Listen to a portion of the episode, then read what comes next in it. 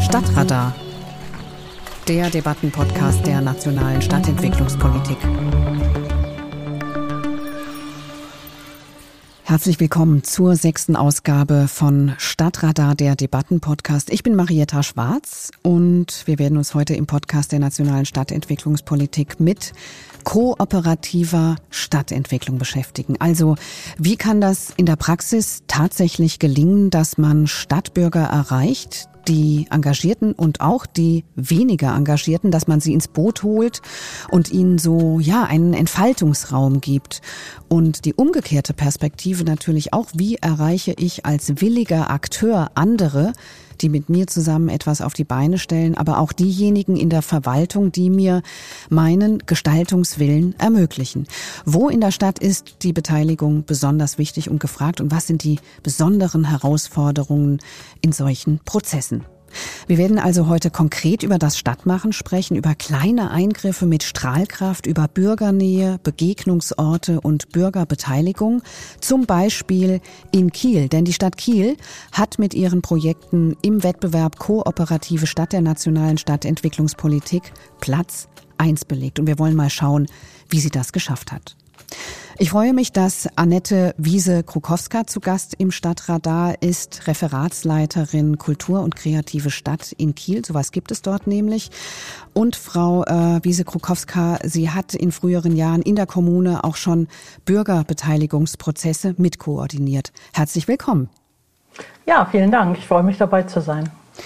Und am Ende der anderen Leitung sitzt Mona Gennis. Sie hat Stadt- und Regionalplanung in Kassel, Lissabon und Berlin studiert, war für die Montagsstiftung Urbane Räume und die Koordinierungsstelle des bundesweiten Netzwerks Immofilien e.V. tätig und sie ist Mitglied der Urbanen Liga, einem Zusammenschluss junger StadtgestalterInnen, der auch schon ein Thesenpapier zur gemeinschaftlichen Stadtgestaltung, den sogenannten Koop-Kodex, formuliert hat. Hallo, Frau Gennis. Hallo, danke für die Einladung. Ja, Frau Gennis, dieses Papier, vielleicht können wir damit mal gleich anfangen, dieser Koop-Kodex. Ist das eine Handlungsanleitung für Akteure oder eher so ein Forderungskatalog? Mm, wir haben uns eigentlich gewünscht, dass es beides ist. Also es sind unsere Forderungen, das schon, aber wir würden uns wünschen, dass es ein Leitfaden für die Zusammenarbeit zwischen Verwaltung und zivilgesellschaftlichen StadtmacherInnen ist. Das sind äh, zehn Punkte. Vielleicht äh, müssen Sie jetzt nicht alle aufzählen, aber was fordern Sie denn? Ganz Zentral für uns ist eine wertschätzende Haltung gegenüber der StadtmacherInnen, aber auch eine gegenseitige Wertschätzung, Vertrauen und die Wertschätzung ganz klar auch vor dem Hintergrund, dass StadtmacherInnen natürlich nicht die klassische monetäre Rendite versprechen, sondern eine ganz andere Art von Rendite.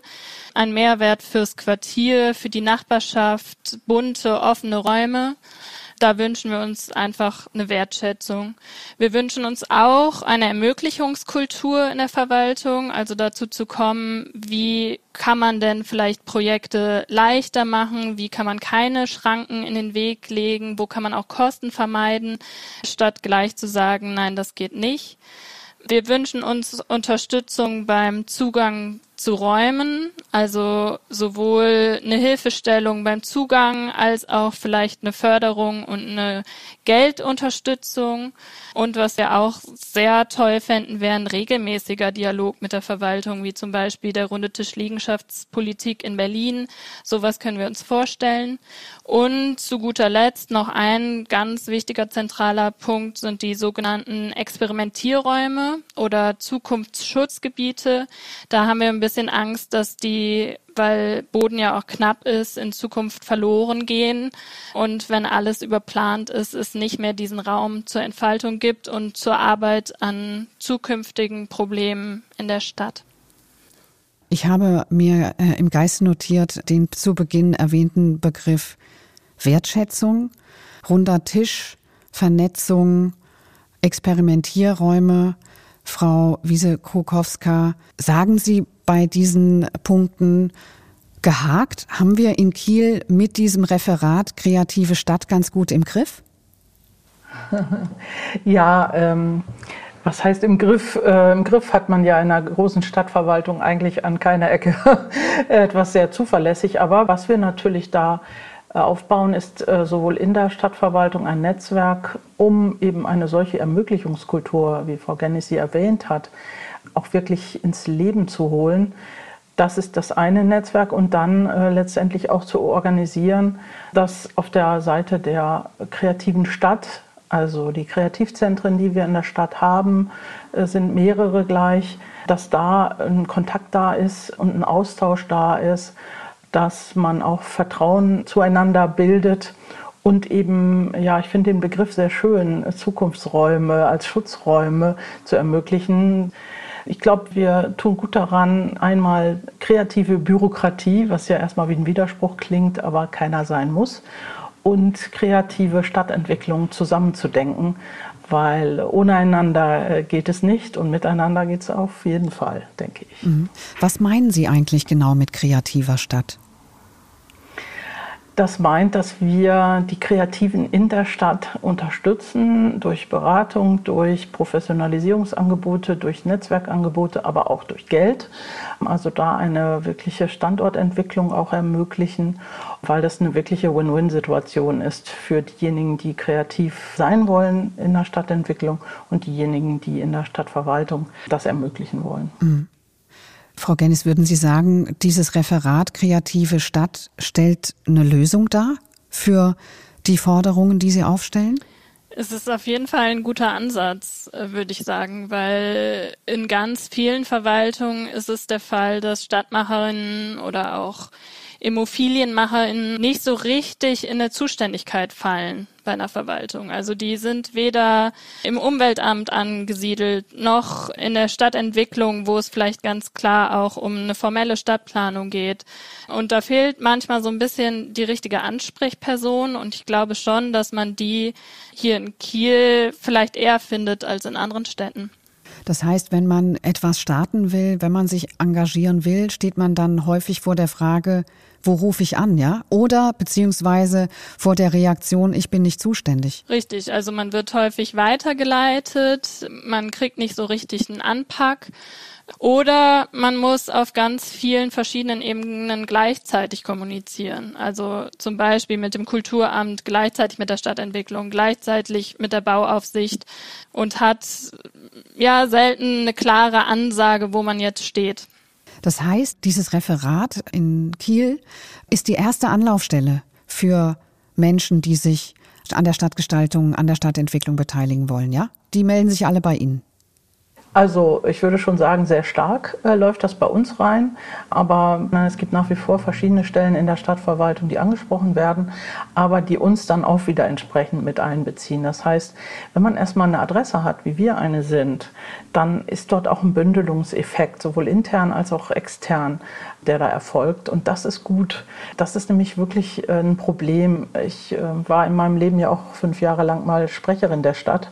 Und da habe ich gerne äh, gesagt, wer ist die Stadt und wenn ja, wie viele? Denn tatsächlich haben natürlich auch die verschiedenen Bereiche der Stadtverwaltung, ob sie nun das Tiefbauamt, das Grünflächenamt, die Stadtplanung nehmen oder eben auch dann quer zu den Dezernatslinien, gibt es natürlich auch eigene Agenden, die verfolgt werden. Da gibt es Dezernenten, da gibt es entsprechend hierarchische hierarchische Strukturen. Und insofern ist dieses quer zu den hierarchischen Strukturen arbeiten ganz, ganz wichtig. Wie lange dauert denn eigentlich so ein Prozess, sage ich mal, von der Konzeptentwicklung bis zum, was nehme ich als Beispiel? Sagen wir mal so ein Urban Gardening. Äh, eine Gruppe von Leuten sagt, an der Stelle soll ein Nachbarschaftsgarten entstehen, öffentlich zugänglich. Da wollen wir die Migrantengruppen reinholen und wir wollen ein bisschen pädagogisches Gärtnern da auch betreiben und so weiter. Und wir könnten uns vorstellen, dieser Ort in Kiel oder wo auch immer, der wäre doch dafür geeignet. Frau Gennis, frage ich jetzt einfach mal über den Daumen gepeilt, bis dieser Ort entsteht, wie viel Zeit vergeht da? Oh, das kann man so nicht sagen. Das kann ganz unterschiedlich sein. Je nachdem, ob man eben eine richtige Ansprechperson schnell erwischt in der Stadtverwaltung, je nachdem, ob es schon Systeme gibt wie Patenschaften für bestimmte Flächen, je nachdem, wem die Fläche gehört, wo man Urban Gardening betreiben möchte. Das kann ganz, ganz unterschiedlich sein. Was bei uns auch Projekte machen, Parklitz Stuttgart aus der urbanen Liga ist so ein Beispiel, die Parkplätze mit anderen Nutzungen bespielen. Die haben dafür gekämpft, dass es einfacher wird und dass man einen Standardantrag ausfüllen kann, weil man auch mhm. einen Parkplatz bespielen möchte. Aber wie viel Zeit per se vergeht für ein ähm, Gardening-Projekt, das ist mhm. von Fall zu Fall unterschiedlich. Okay. Aber was Sie gerade genannt haben mit den Parklets, bedeutet ja, es gibt eben schon diesen Standardantrag, ne? Das ist ja auch schon ein großer Schritt. Genau, den gibt es, aber der ist erkämpft worden durch das Urbane Liga-Projekt oder durch Parklitz Stuttgart. Das gab es vorher nicht und die haben so lange kooperiert und diskutiert mit der Stadt und der Politik, bis es eben diesen Antrag jetzt zuletzt auch gibt. Und was entsteht da auf den Parklets? Ganz unterschiedliche Sachen. Dort können gefeiert werden, dort kann auch ein Urban Gardening-Projekt entstehen, ein Sandkasten für Kinder, eine spontane Party am Abend. Da kann alles Mögliche passieren. Da sind der Kreativität eigentlich keine Grenzen gesetzt. Okay, und die Stadt Stuttgart, die hat wahrscheinlich eine gewisse Anzahl von Parkplätzen ausgewiesen, die für solche temporären Nutzungen dann freigeräumt werden, ja? Das weiß ich gar nicht genau, ob da eine entsprechende Zahl hinterliegt, aber erstmal ist es so, dass für jeden Parkplatz dieser Antrag gestellt werden kann und dann wird entschieden, ob das der richtige Ort ist und für wie lange sowas möglich ist und ah, ja. ob eben auch für dauerhaft. Wir haben ja jetzt gerade gehört, da musste jemand wirklich für streiten, dass es diesen Antrag gibt, dieses Formular und seitdem sind diese Verfahren vereinfacht. Wenn da jetzt jemand käme und würde sagen, wir wollen es auch, würden Sie es mhm. unterstützen? Ja, klar. Man hat da ja auch eine Autofahrerlobby gegen sich. Ja, das äh, sind auch immer Abwägungsprozesse und Diskussionsprozesse. Aber man hat natürlich auch Wohnbereiche, wo man so etwas insgesamt realisieren kann. Und wir sind als Stadt sehr auf dem Weg, immer in der Konkurrenz mit Münster beispielsweise, sehr gute Radfahrrouten zu bieten. Veloroutensystem wird weiter ausgebaut. Und da ist einfach auch eine Qualität entstanden, die sich so nicht zurückdrehen lässt und wo auch AutofahrerInnen, ich fahre auch Auto, man ist ja nicht nur FahrradfahrerInnen oder so, merken, okay, ja, vielleicht lasse ich das Auto auch mal stehen für so einen Weg. Also diese Angebote müssen erst entstehen und da sind wir, weil wir uns auch als Klimaschutzstadt auf den Weg gemacht haben, äh, glaube ich, ganz gut davor und kriegen sehr, sehr gute Rückmeldungen für dieses Veloroutennetz, weil man damit sehr gut und schnell ampelfrei die Stadt durchqueren kann. Wenn solche Eingriffe von unten, äh, solche Bürgerbeteiligungsprojekte passieren, Frau Gennis, was ist Ihr Eindruck? Also geht es immer um den Stadtteil? Geht es um einzelne Gruppen oder stehen da ganz oft auch große Ziele und Ideen dahinter? Also, weil ich jetzt gerade die Mobilitätswende angedeutet habe, ja? Also, worum geht es bei diesen Projekten? Mm, in den allermeisten Fällen steht die große Idee dahinter, würde ich einfach mal behaupten. Also die Herausforderungen wie die Mobilitätswende, die Klimakrise, Integrationsthemen sind sicherlich Antriebsfeder und Motivation für ganz viele StadtmacherInnen. Aber das konkretisiert sich oder das manifestiert sich ja dann vielleicht auch im Kleinen und im Quartier und dadurch, dass man einen Parkplatz wegnimmt und ein Angebot für Kinder schafft, einen offenen Raum, verändert man vielleicht auch schon was an der großen Idee. Mhm. Äh, ich will jetzt gerne nochmal zurück auf Kiel zu sprechen kommen, wo es ja diese drei großen Projekte gibt, das Tiny Rathaus, also ein Büro auf Rädern. Dann gibt es diese Initiative Mitte Kiel, wo es um die Entwicklung eines Stadtteils geht, nämlich den Bereich an der Hörn, einen alten Hafenbecken und dann eben auch, wohl auch in Zusammenarbeit mit der Marketingabteilung, ein Pop-up-Pavillon am alten Markt, also an einer sehr wichtigen Stelle in der Stadt. Sind das drei ganz unterschiedliche Projekte oder ist das ein Konzept, das dahinter steht? Beides. Zum einen das Tiny Rathaus ist ein Projekt, das noch in der weiteren Entwicklung ist. Das machen wir zusammen mit dem Kreativzentrum Anscha Campus. Wir wollen, dass in der Stadtverwaltung äh, das gut genutzt wird und man damit sich auf den Weg macht, als Rathaus zu den Leuten zu gehen. Also nicht nur darauf zu warten, dass sie in die Innenstadt kommen, sondern auch äußere Bereiche mal aufzusuchen der Pop-up-Pavillon ist so etwas wie Kunst und Kultur, Kreativszene in die Innenstadt holen. Wir haben natürlich auch in Kiel viele Leerstände und wir wollen die Aufenthaltsqualität in den Innenstädten verbessern. Dafür gibt es verschiedene Möglichkeiten. Bauliche sind sicher auch dabei.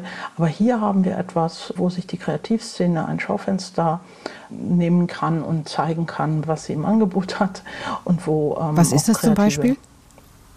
Also das geht tatsächlich von ähm, nachhaltiger, ja, so Nachhaltigkeitsprojekte bis hin zu äh, Kunstprojekten, wo man eingeladen ist, was mitzumalen oder mitzugestalten.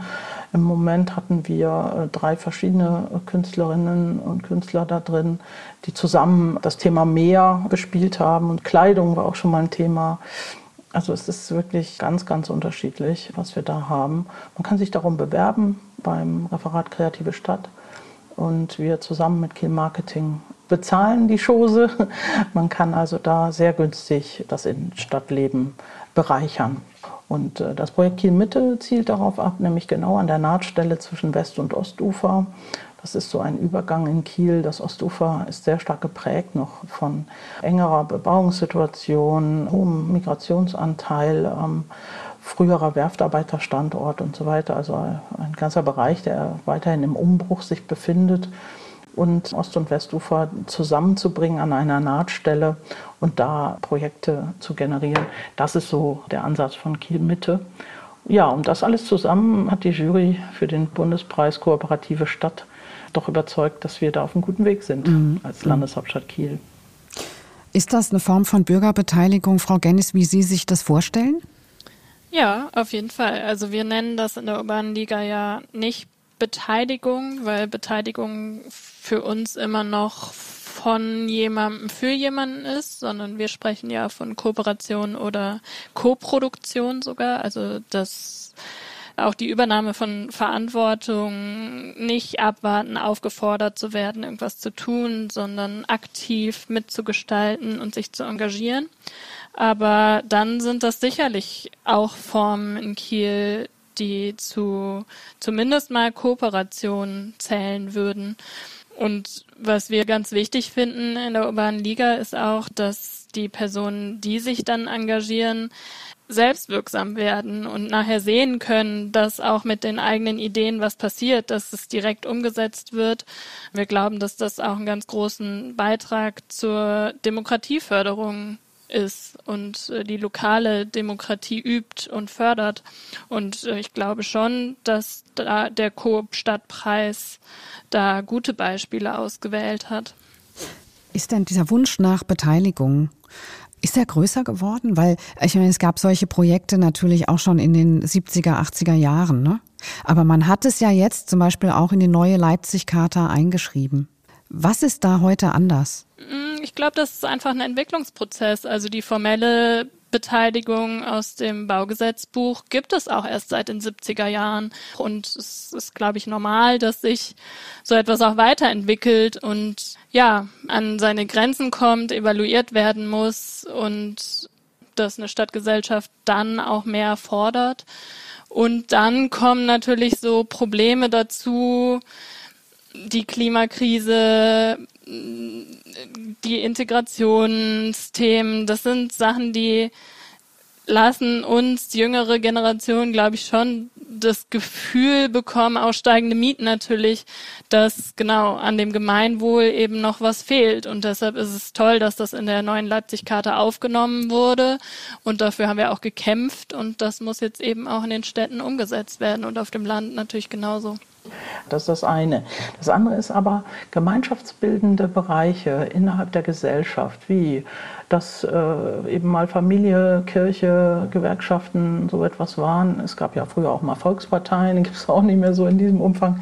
Das heißt, da ist immer weniger da. Das heißt, wir suchen eigentlich äh, nach neuen Orten, äh, nach diesen berühmten dritten Orten, wo Menschen sich treffen können, wo sie sich austauschen können und ich glaube auch gerade durch das Internet, das erlebe ich jedenfalls auch in, in, der jüngeren Generation, ist im Grunde das Bedürfnis nach Authentizität, nach sich wieder leibhaftig zu treffen, größer geworden. Und insofern ja, ist da einfach wirklich ein größerer Bedarf entstanden, sich gemeinsam zu erklären und gemeinsam Orte zu entwickeln, bei denen man sich treffen kann und austauschen kann. Und gleichzeitig werden die Ressourcen oder die Orte natürlich weniger. Also beziehungsweise werden nicht weniger, aber ähm, es gibt natürlich immer mehr Nutzungen in unseren Städten auf immer gleichbleibendem Grund und Boden. Und natürlich wird dann mit einer zunehmenden Nutzung der Konflikt auch größer, was darauf passiert und die Auseinandersetzung ob man jetzt da etwas sehr gemeinwohlorientiertes macht oder man vielleicht klassischeren Denkmustern folgt und ja. Ja, jetzt wird's interessant. Was ist, wenn es nicht gemeinwohlorientiert ist? Was ist es dann? Es ist dann am Eigennutz orientiert, am, am Profit Einzelner, das auf jeden Fall. Und es ist nicht, also ich habe ja in meiner Masterarbeit, die auch veröffentlicht wurde, auch das Gemeinwohl mal versucht zu greifen und zu definieren. Und die drei ganz großen Punkte sind soziale Kriterien, ökologische Kriterien und Formen der Mitwirkung. Also es ist dann eben nicht in einem gemeinsamen koproduzierten Prozess entstanden. Es hat vielleicht keine sozialen Aspekte und stellt die ökologischen Aspekte hinter andere Aspekte zurück. Also das wären für mich die ganz vordergründigen drei Aspekte von Gemeinwohl. Da kommt dann natürlich Kulturelles dazu, wo das Kreative aus Kiel natürlich auch eine Rolle spielt. Da kommen äh, Infrastruktur, Sicherheitsaspekte, Gesundheitsaspekte. Das ist ja ganz klar jetzt gerade mit Corona, dass das auch eine Rolle spielt fürs Gemeinwohl. Das sind alles Dinge, die fürs Gemeinwohl auch eine Rolle spielen und die vielleicht in den letzten paar Jahrzehnten nicht immer im Vordergrund standen. Wer engagiert sich denn eigentlich? Wenn Kiel ein Referat kreative Stadt hat, dann deutet das ja irgendwie auch da auf die Kraft der Kreativität hin. Also Wer engagiert sich? Sind es die Kreativen? Sind es die Leute, die auch irgendwie so einen Hintergrund mitbringen wie Architektur, Stadtplanung oder Kunst? Sicherlich aus den Bereichen sind es viele. Wir haben in Kiel vier Hochschulen, ich sage jetzt mal auch Geografinnen sind es, die hier sehr stark wirken. Wir haben hier einen äh, Geografieprofessor, der auch ein Projekt aufgezogen hat, das heißt Jo wie du. Jo wie du ist auf Nachhaltigkeit angelegt und die Studierenden denken sich äh, Jahr um Jahr ganz tolle Projekte aus, die sie äh, in die Tat umsetzen. Zum Wohle der Landeshauptstadt Kiel, muss man sagen. Und deswegen, ja, es kommt sehr stark aus der jungen akademischen Welt. Aber früher ist es uns nicht gelungen, diese jungen Leute hier wirklich gut zu halten. Da ging man dann eher nach Hamburg, Berlin, Frankfurt, sonstige Metropolen. Kiel ist mit knapp 250.000 Menschen natürlich keine Riesengroßstadt. Aber genau das ist der Charme. Und das sagen auch viele. Hier hat man kurze Wege, hier kann man auch schneller mal was äh, umsetzen und ins Leben rufen. Und ja, es sind die jungen akademischen Leute, die hier, sage ich mal, einen gewissen Motor abgeben für diese Entwicklung. Deckt sich das mit Ihren Beobachtungen aus der urbanen Liga, Frau Gennis? Die urbane Liga adressiert ja ganz klar äh, junge Personen unter 27, die sich in der Stadt engagieren. Von daher ja, in der urbanen Liga sind wir äh, eine junge Bildungsschicht, eine sehr privilegierte Schicht auch. Wir würden aber schon uns auch in einem gewissen Maße als Intermediäre verstehen. Also wir unterscheiden immer so ein bisschen zwischen Raumpionieren, die wirklich in der Stadt auch machen und sich Raum aneignen. Und da funktioniert die Intermediärfunktion dann in dem Moment, wo auch gebaut wird, wo es Werkstätten gibt, da kommen auf einmal ganz andere Personen, die mitmachen, die sich vielleicht nicht politisch äußern würden, aber die dann dabei sind, ein Haus zu renovieren oder ein Fahrrad zu reparieren. Oder wenn in einer Immobilie IT-Projekte entstehen und da gehackt wird, dann sind das auf einmal auch ganz andere Gruppen. In den Immobilien ist es auch so, dass natürlich immer die Themen Integration, auch gemeinsames Wohnen mit Geflüchteten zum Beispiel eine Rolle spielt. Dass es eine Rolle spielt, gibt es Sozialwohnungen für Menschen, die nicht so viel verdienen. Können Personen mit einer körperlichen Einschränkung zum Beispiel mitarbeiten. Also das wäre das eine und Der zweite Punkt ist, dass wir auch so eine Gruppe von Raumdemokraten waren oder sind, haben wir das immer genannt. Da haben wir uns eher immer so als Brückenbauerinnen verstanden, den politischen Stadtentwicklungsdiskurs auch in andere Quartiere zu bringen, sichtbar zu machen durch kreative Aktionen. Also ein Beispiel wäre hier die Raumstation aus Weimar, Wien und Berlin, die eine Verkehrsinsel umgestaltet haben zu einer Trauminsel und einen Film darüber gedreht haben, wie sie dort Urlaub machen, einfach um auf Probleme aufmerksam zu machen, die vielleicht nicht Expertinnen der Stadtentwicklung so gar nicht erst bewusst sind und mhm. dadurch erstmal sichtbar werden. Das heißt, man engagiert sich für andere, möglicherweise für benachteiligte Gruppen, ja? Also äh, ist das der Weg, frage ich mal, oder müsste der Weg dann vielleicht im nächsten Schritt oder auch jetzt sofort nicht auch sein, dass man die Bewohner benachteiligter Quartiere zum Beispiel direkt mit ins Boot holt. Also ich erinnere mich, dass es früher ja auch mal so dieses Projekt Soziale Stadt gab und so Quartiersmanagementbüros, wo einfach jeder hinkommen konnte und seine Bedürfnisse, seine Wünsche äußern. Ja, also auf jeden Fall. Auch in die Quartiere gehen wir natürlich als StadtmacherInnen, aber da ist auch ganz klar aus unserer Sicht die Rolle der Verwaltung zu schauen, in welchen Quartieren muss mehr passieren, in welchen müssen wir noch stärker aktivieren, weil es vielleicht nicht die Gruppen von jungen gebildeten Menschen gibt, die das von alleine machen und auf die mhm. Stadtverwaltung mhm. zukommen. Also da okay. wird sich mhm. das aus meiner Sicht ein bisschen umdrehen und da müsste halt dann gezielt ganz viel passieren.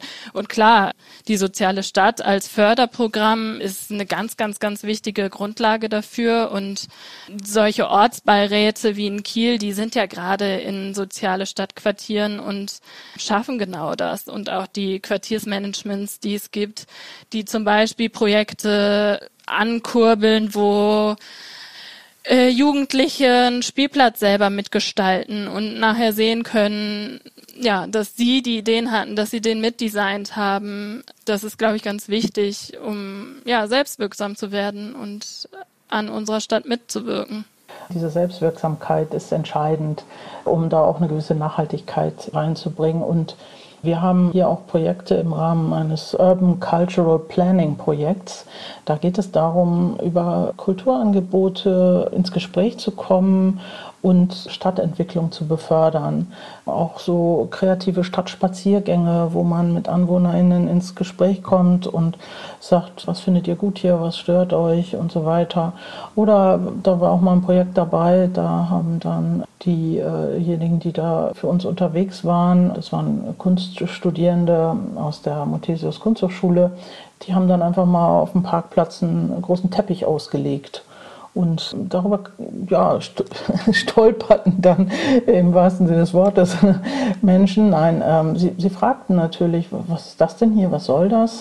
Und so kommt man auch mitunter einfach äh, durch solche Projekte ins Gespräch. Und das wird mit aufgenommen. Diese Stadtteilbüros haben wir auch nach wie vor und die sind sehr, sehr wichtig. Und es gibt da auch immer wieder kleine Töpfe für kreative Projekte, die dann mal mit einem Tausender oder auch mal mit 1500 Euro gefördert werden und die äh, ganz tolle Impulse in diese Stadtteile reinbringen. Also man kann da auch mit kleinem Geld und entsprechendem Engagement eine ganze Menge auf die Beine bringen. Was sind denn so Ihre Beobachtungen, Frau Wiese-Krukowska, in der Verwaltung. Wir wissen das ja alle, dass so die Mühlen der Bürokratie langsam malen, dass in der Verwaltung manchmal auch Dinge auch von Außensicht kompliziert bearbeitet werden, dass das alles lange dauert, dass vielleicht da auch die Menschen, die für Projekte dann zuständig sein sollten, daher vielleicht auch gar nicht so ein richtigen Verständnis dafür haben. So, das waren jetzt schon mal ganz viele Vorurteile. Ist Aha, es noch so? Immer ja, damit. Ist es noch so oder ist da was im Wandel oder wo, wo würden Sie sagen, ja, an der Stelle müssen wir wirklich arbeiten? Also es ist wie immer im Leben, ähm, die Perspektiven sind ja unterschiedlich. Ich komme jetzt zum Beispiel von außen und habe mir was Tolles überlegt und will das da reinbringen. Da fehlt mir aber natürlich hier und da das Wissen, wem gehört diese Fläche, für die ich mir gerade was überlegt habe, was muss man dabei bedenken, welche Versicherungsfragen gibt es, sowas muss eben dann äh, so eine Behörde am Ende immer alles auch mitbedenken. Wenn man also als öffentliche äh, Hand etwas macht, dann äh, unterliegt das einfach auch anderen Bestimmungen. Und deswegen ähm, ja, ist da manchmal einfach auch die unterschiedliche Perspektive schuld daran, dass außen der Eindruck entsteht, dass drinnen niemand so richtig mitmachen will. Zusätzlich haben wir das Kommunikationsthema, das hatten wir ja schon besprochen, dass man da auch mal gezielt AnsprechpartnerInnen haben sollte. Ich glaube aber, dass wir da weitergekommen sind von der Haltung her auch der Kolleginnen und Kollegen bei uns. Wir haben, äh, bevor wir an die Leitlinie Bürgerbeteiligung gingen, eine kleine qualitative Befragung gemacht mit dem Leiter des Stadtplanungsamtes, mit dem Leiter des Tiefbauamtes, also solchen sogenannten Stakeholdern, die nachher auch so etwas umsetzen sollen. Denn was nützt das beste, ausgedachte und formulierte Papier, wenn es nicht gelebt wird? Und dabei ist zum Beispiel herausgekommen, dass sie sehr wohl sehr äh, für Bürgerbeteiligung sind in frühen Phasen von Projekten, um Bedarfe und Bedürfnisse da auch wirklich mit in die Planung frühzeitig hineinnehmen zu können. Aber wir waren nicht gut aufgestellt in Fragen des Veranstaltungsmanagements. Heißt, wenn ich das als Stadtplaner so angehe, musste ich selbst auch noch dafür sorgen, eine Tonhalle zu buchen, die Stühle am besten noch selber aufstellen. Und es war einfach sehr, sehr aufwendig, Beteiligung zu organisieren. Und da haben wir als Stadt dann nachgebessert und gesagt, nee, da müssen wir ein Veranstaltungsmanagement haben, was unsere Leute da unterstützt. Jetzt haben wir die ganze Zeit darüber geredet, dass solche Beteiligungsprozesse beziehungsweise Koproduktionen stattfindet zwischen Akteuren und Stadt, Kommune, Verwaltung. Was ist denn da eigentlich die Rolle von der Wirtschaft? Also holt man die auch mit ins Boot? Ja, auf jeden Fall. Also als Teil vom Netzwerk Immobilien weiß ich natürlich auch, dass es ganz, ganz viele Wirtschaftsakteure gibt, die genauso am Gemeinwohl orientiert und interessiert sind wie Zivilgesellschaft auch. Und es ist natürlich ganz wichtig, dass das Geld, was in unserer Gesellschaft, in unserem Land so kursiert, auch für Gemeinwohlaspekte ausgegeben wird. Und genauso wie mit der Stadtverwaltung ist natürlich auch eine Kooperation, eine Koproduktion mit wirtschaftlichen Akteuren möglich?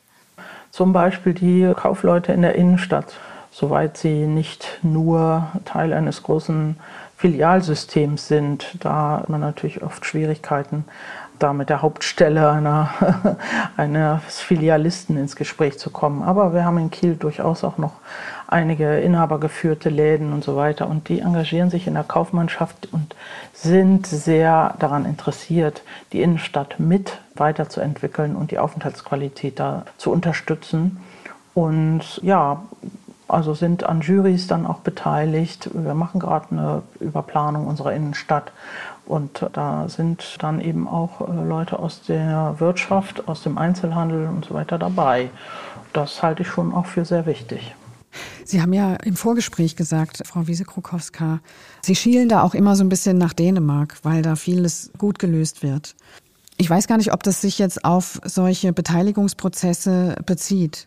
Aber warum lohnt es sich denn, nach Dänemark zu gucken? Oder warum empfinden wir viele Städte oder den öffentlichen Raum dort als attraktiver als hier? Warum ist dort etwas möglich, was uns hier in Deutschland nicht so gut gelingt? Das liegt einfach auch daran, die Kommunen sind im skandinavischen Bereich die starken, auch die finanzstarken Bereiche im Staatssystem. Und das ist in Deutschland leider nicht so. Da, wo die Menschen ihre ersten Erfahrungen machen mit Demokratie und Gesellschaft, ist leider die Finanzkraft am schwächsten, sodass man als Kommune und als Stadt letztendlich sich dann immer wieder um Fördermittel entsprechend bemühen muss. Die Fördertöpfe werden bereitgestellt.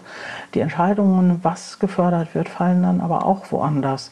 Und ich sag mal, das ist eigentlich nicht so schlau, dass man äh, die Kommunen zum Ende der finanziellen Fresskette verdonnert hat. Denn wie gesagt, dort machen die Menschen ihre Erfahrungen mit dem demokratischen Gesellschaftssystem. Ich würde mir wünschen, man würde noch stärker, also auch auf den Städtetag und kommunale andere Verbände hören. Ja, das kann ich nur unterstützen. Das ist lustig. Das ist gerade auch eine Forderung, über die wir im Netzwerk Immobilien nachdenken, wie man Förderung flexibler gestalten kann. Und wir glauben eigentlich auch, dass die Rolle der Kommunen da eine ganz wichtige ist, weil die eben ihre Stadtgesellschaft kennt, im Gegensatz zum Bund oder auch zum Land. Was würde das heißen?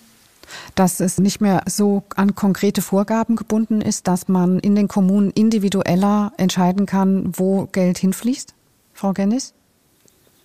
Ja, genau. Also, dass es einen flexibleren Topf gibt, der vielleicht bestimmten Leitlinien entsprechen muss, aber dessen Ausgabe dann nicht gerechtfertigt werden muss vor einer höheren Ebene und sich an ganz genaue Förderrichtlinien halten muss.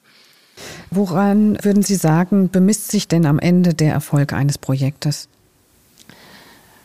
Mm, das kann man auch so pauschal nicht sagen. Also das Haus der Statistik zum Beispiel in Berlin, das ist aus meiner Sicht ein Erfolg, allein weil es so eine unfassbare Größe hat und einen neuen Stellenwert bekommt im Gegensatz zu Projekten, die es vorher gab und eine andere Ausstrahlungskraft hat, einfach weil es so ein großes Areal ist, das in einer Kooperation zwischen Stadt Wohnungsbaugesellschaft und Zivilgesellschaft entstanden ist, auch mit einem ganz klaren Kooperationsvertrag. Es gibt aber natürlich auch Projekte wie die Raumstation, die ich eben schon mal benannt habe, die ein Erfolg sind, wenn sie einfach nur die Augen öffnen und besonders viele Leute wachrütteln, weil sie einen Missstand aufzeigen und dann vielleicht auch eine Veränderung herbeiführen. Ja, also von der Idee zur Umsetzung, das ist immer schon der schwierigste Weg. Wenn das geschafft ist, ist das Wesentliche geschafft und da äh, liegen die Steine. Das war Stadtradar, der Debattenpodcast. Wir haben gesprochen über die kooperative und koproduktive Stadt. Und wir, das sind Annette Wiese-Krukowska, Referatsleiterin Kultur und kreative Stadt in Kiel. Vielen Dank für die Teilnahme. Ja, es hat sehr viel Spaß gemacht. Vielen Dank Ihnen auch. Und Mona Gennis, Mitglied der Urban Liga. Ihnen auch vielen Dank. Ja, danke auch von meiner Seite. Ich bin Marietta Schwarz und weitere Informationen finden Sie unter www.machtstadtgemeinsam.de.